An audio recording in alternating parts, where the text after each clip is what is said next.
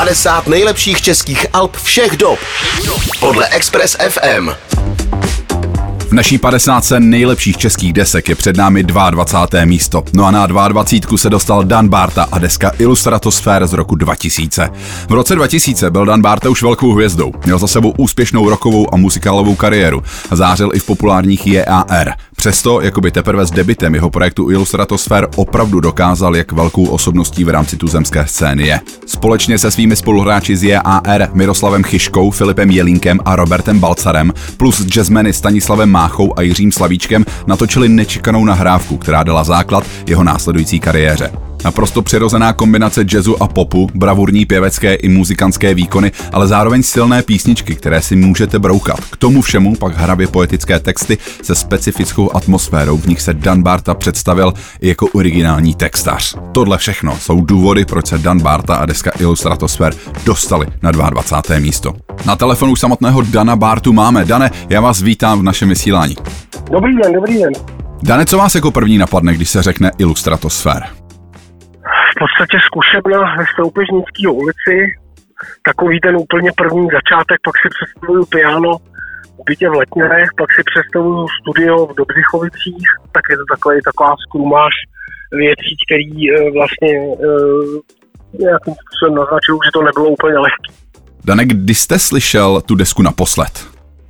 Já jsem tu desku slyšel naposled loni několikrát, protože jsme dělali její reedici. Tam se na to, protože by mě zajímalo, jestli je na té desce něco, co byste změnil, po případě, jestli existuje nějaká skladba, která by na ní neměla být a naopak. Ta deska má eh, zvuk do velmi dobrý na, na, na svoji dobu. Má velmi slušnou jako dramaturgii. V podstatě ty písničky jsou mnohem do jistý míry popovější než písničky, které hrajeme teď.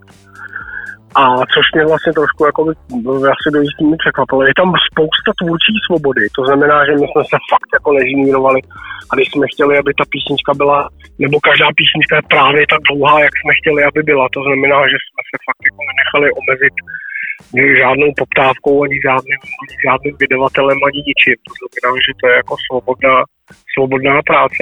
Takže já bych to v podstatě tak nechal i s tou výhradou, že samozřejmě sám sebe, když slyším, tak si prostě říkám, že třeba řemeslně šli některé věci dotáhnout, nebo že jsem se tady mohl méně stydět a tady být méně ustrašený, ale to si prostě na rovinu říkám u každé desky. To znamená, že vlastně sám sebe většinou podrobím přísnějším nějakým, nějakým měřítkům, aby vůbec bylo ze, se, se posouvat někam dále. Takže tak. Ta nahrávka vznikala na přelomu tisíciletí, tak eh, jak na tuhle dobu vzpomínáte? Tak bylo to normálně, normálně hektický. Já jsem tam vlastně přel, přelejzal přelejzala ze drogové závislosti do uh, normálního zase dalšího smětování, nebylo to úplně srandovní, protože jsem byl první z celý té party v jistém smyslu.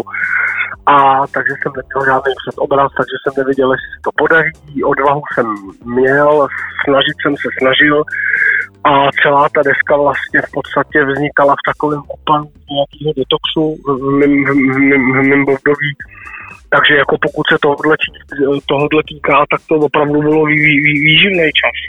Což vlastně nemá být ani žádný doporučení, to je vlastně normálně jenom přiznání, který vnímám v tuhle chvíli po těch letech už jako po, po, polehčující okolnost opravdu.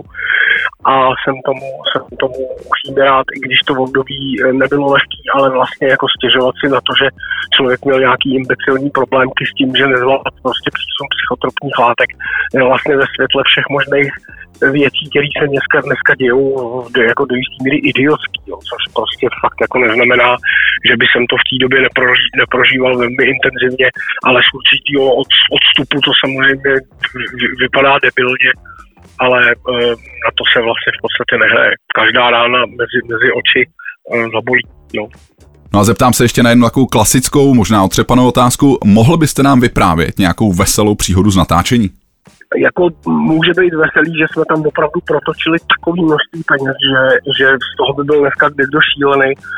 Takže vlastně byla to doba v tomhle smyslu báječná, že sponzoři ještě věřili, že má cenu spát peníze do kultury pod tlakem a, a vydavatelé věřili, že se jim ten biznis nikdy v životě nezhroutí a všechno bylo bezvadný, takže my jsme prostě se opravdu, opravdu jako nemuseli ničeho bát a taky jsme se nebáli.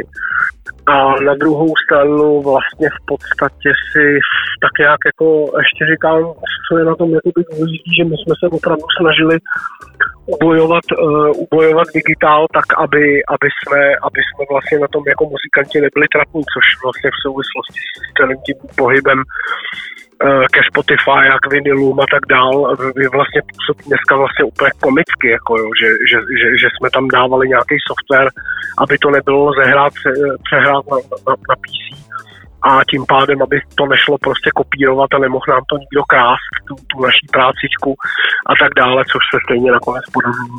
Ale jako byla to, ten přelom toho tisíciletí byla fakt taková doba, eh, kdy se, kdy se lámalo, lámalo lecos, lecos. To byl Dan Barta. Já díky moc. Děkujem pěkně, mějte se všichni hezký léto přeju.